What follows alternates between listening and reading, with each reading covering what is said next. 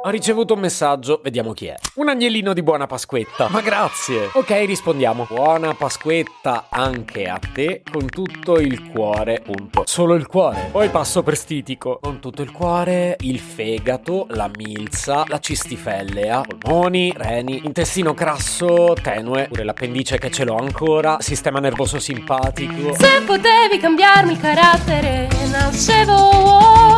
Si chiama Marcello Forcina, dice quello che pensa, pensa poco a quello che dice, ma quando c'è da parlare gli bastano 4 minuti e 37 e un Campari Spritz.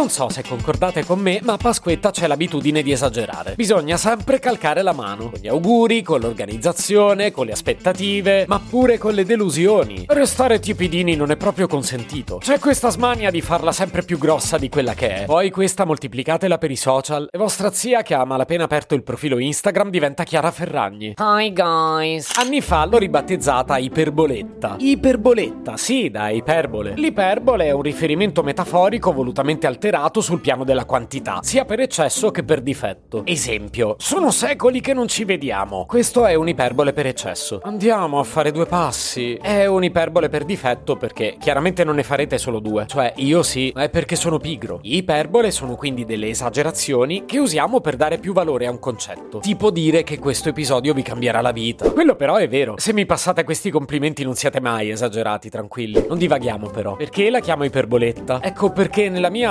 scarsissima esperienza dal momento che sono appena nato, questa era per difetto, ho raccolto prove a sufficienza per poter dire che in questa giornata specifica vengono prodotti miliardi di iperboli, valanghe intere, oceani di iperboli. Ecco appunto, io non sono da meno. Non ci avete mai fatto caso? Vi racconto un po' di situazioni comuni, ditemi se vi ci ritrovate. Cominciamo dal maltempo. Se non sbaglio ci ho già dedicato un episodio lo scorso anno. Quando si parla di Pasquetta si deve sempre dire che sistematicamente viene giù il cielo. Due sontuosi iperboloni al prezzo di uno. Il primo sulla frequenza. Non è affatto vero che piove ogni anno, anche perché poi dipende dove vivete. Magari è vero che da qualche parte piove, ma mica in tutto il mondo. E il secondo sulla gravità del fenomeno atmosferico. Si parla di grandissimi acquazzoni e poi magari vengono giù due gocce, che a sua volta sarebbe un'iperbole per difetto, visto che non saranno mai due. E quindi Pasquetta decisamente rovinata. Ulteriore iperbole dal momento che forse con gli amici giusti si riesce a star bene anche in cattività. E su, sempre a lamentarvi state. A proposito di amici, parliamo della vagonata che ogni anno intendiamo coinvolgere nella nostra Pasquetta. Si parte a programmare per 70 persone, perché ci piace fare le cose in grande, anche se poi ci si ritrova con i soliti 4 irriducibili. E gli altri 66 probabilmente ci daranno buca per via del maltempo. Quello di qui sopra. Passiamo poi al divertimento. Eh, il carnevale di Rio. Quest'anno organizziamo un karaoke che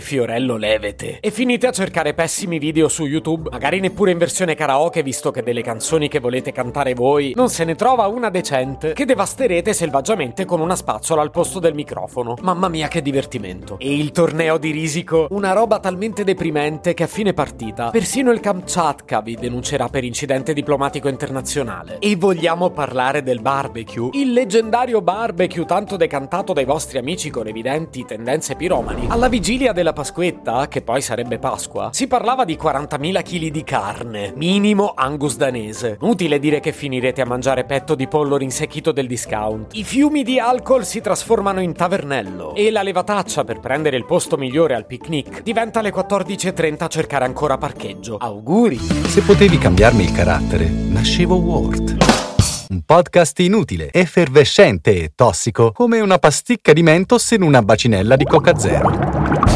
Questa serie è disponibile su tutte le principali piattaforme di podcast: Spotify, Apple Podcast, Google Podcast, Spreaker, Amazon Music e a breve anche sul citofono di casa tua. Stelline, recensioni e follow sono molto graditi. Per due chiacchiere con Marcello e aggiornamenti sui prossimi inutili episodi, segui il canale Instagram chiocciola nascevo Word oppure cerca su Telegram l'account chiocciola Marcellogram.